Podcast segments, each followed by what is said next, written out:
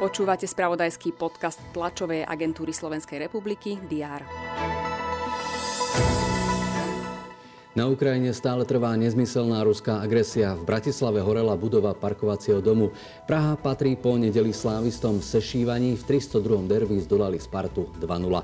Aj tieto správy priniesol víkend. Čo možno očakávať od dneška, pondelka 7. marca, to avizujeme v diári. Vítajte. Centre pozornosti je aj dnes situácia na Ukrajine. Počas dňa by sa malo uskutočniť tretie kolo rokovania o prímerí. Otvoriť by sa mali opäť humanitárne koridory.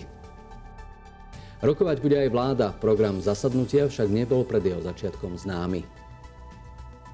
Vlna solidarity a pomoci utečencom z Ukrajiny dostáva okrem tej priamej ľudskej aj odbornú podobu.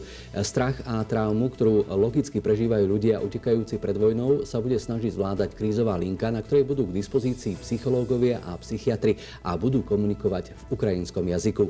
Pomoc iniciovalo občianske združenie IP, ktorého členovia poskytujú psychologickú pomoc v súčasnosti priamo na hraniciach s Ukrajinou.